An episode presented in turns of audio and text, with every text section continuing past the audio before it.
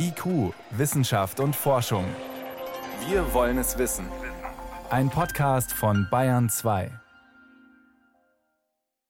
Das ist grandios. Es ist völlig unwirklich, dass es jetzt wirklich stattfindet nach den ganzen Jahren der Vorbereitung, dass es jetzt heute wirklich stattfindet und morgen dann der große Tag ist.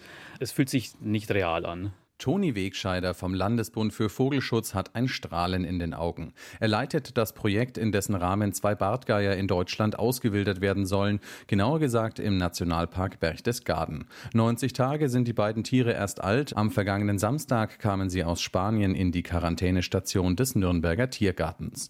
Dort sind sie heute für ihr großes Abenteuer vorbereitet worden. Um die Tiere in Zukunft weiterhin im Blick zu behalten, hat Geierexpertin Franziska Lörcher sie mit GPS-Sendern versehen sein. Außerdem wurden ein paar Federn mit einem Bleichmittel gekennzeichnet, um die Tiere später wiedererkennen zu können. Die kleinen Bartgeier unterscheiden sich in ihrem Aussehen noch deutlich von ausgewachsenen Exemplaren, verrät Franziska Lörcher. Die sind aber so braun gefiedert, der Kopf ist etwas struppig, das sind Daunenfedern, die abstehen und so.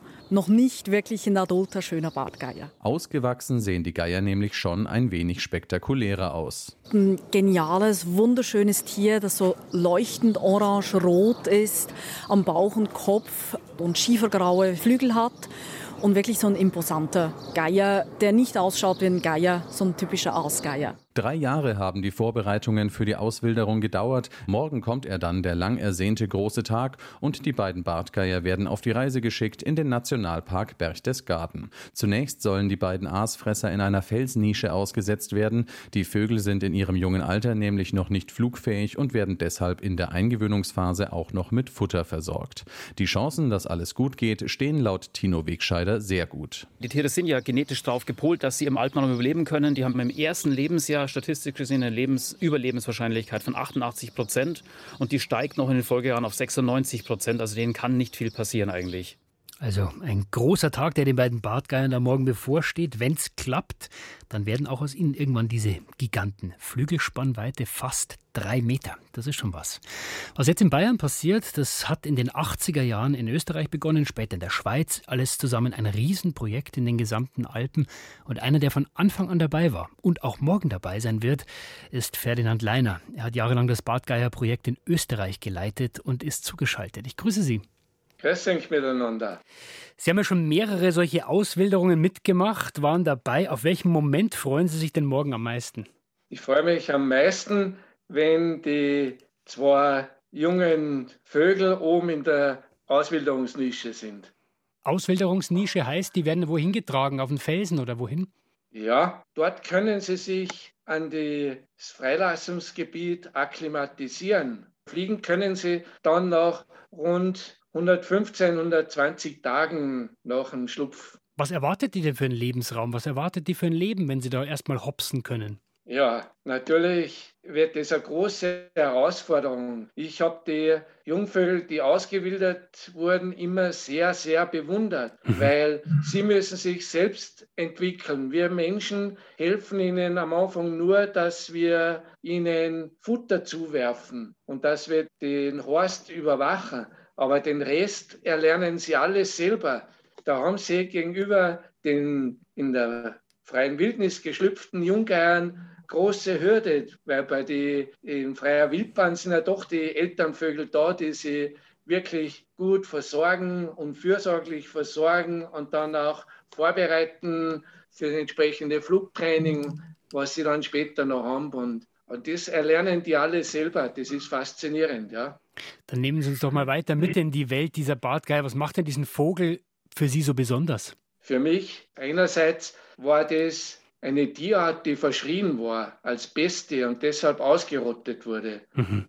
Man hat immer alles Mögliche angedichtet, von Kindesentführung bis zur Lämmergeier, dass er Lämmer schlagen würde, oder Gamsgeier hat er auch geheißen. Und er ist aber das letzte Glied der Nahrungskette, er ist spezialisiert auf Knochen, auf die letzten Reste von Kadavern, die überbleiben. Und deshalb ist auch so ein wunderschöner Vogel, wenn er ein geschlechtsreifer, ein adulter Vogel ist, weil er dann so ein markantes Federkleid hat. Der Kopf und der Rumpf sind so orange eingefärbt. Das ist immer faszinierend, diesen Vogel mit der Flügelspannweite von 2,90 Meter dann in der Luft kreisen zu sehen. Sie sprechen es an, der Bartgeier hat Federn am Kopf als einer der wenigen Geierarten. Hat das einen Grund? Ja, bei uns in den Hohen Tauern kommen ja über den Sommer als reine Sommergäste immer Gänsegeier. Wir in Salzburg, ich glaube bei euch draußen in Bayern sagt man auch Weißkopfgeier zu ihnen. Mhm. Die sind die Geier, die bei uns als erstes zum Kadaver kommen.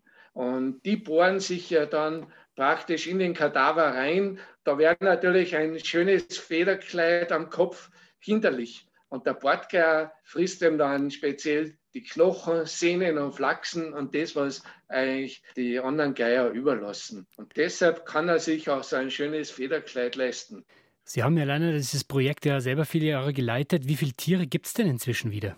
Mittlerweile sind 308 Vögel, junge Vögel in freier Wildbahn ausgeflogen. Also es sind schon viel mehr Vögel ausgeflogen in freier Wildbahn als wieder eingebürgert wurden. Und das ist natürlich sehr, sehr positiv. Große Erfolge. Wiewohl, ja, wiewohl man natürlich noch immer in die Zukunft schauen muss, weil so ein Projekt dauert ja sehr lange und ist ja sehr auf lange Zeiträume ausgelegt. Wann ist dieses Projekt denn erfolgreich?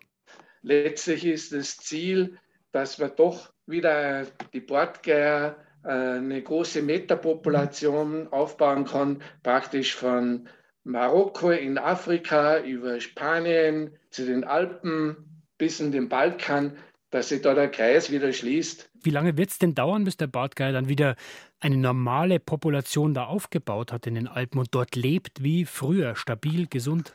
Ja, bis jetzt ist er da in den Alpen sehr gut unterwegs und mit jedem Jahr werden mehr Brutpaare. Und das ist eigentlich das gute Zeichen. Jetzt werden die Tiere nicht nur angesiedelt, sondern die werden ja auch weiterhin erforscht. Was äh, haben Sie denn gelernt über den Bartgeier und seine Rolle in diesem Lebensraum auch da? Der Bartgeier ist ganz, ganz wichtig für den gesamten Lebensraum. Wir wissen ja, ein Ökosystem braucht auch äh, alle Glieder Glieder einer Nahrungskette und der Badger ist das letzte Glied der Nahrungskette. Und der hat bei uns eigentlich noch gefehlt. Und das ist natürlich schon jetzt sehr erbauend, dass ich da mithelfen konnte, dass diese besondere Tierart hier wieder in den Alpen präsent ist.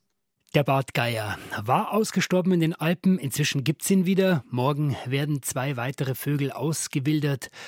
Was das bedeutet, das hat uns Ferdinand Leiner erzählt. Er hat das Bartgeier-Projekt seit den 80er Jahren in Österreich geleitet und war uns zugeschaltet. Herr Leiner, danke, dass Sie uns mitgenommen haben in diese Welt der Bartgeier. Ja, bitte gerne.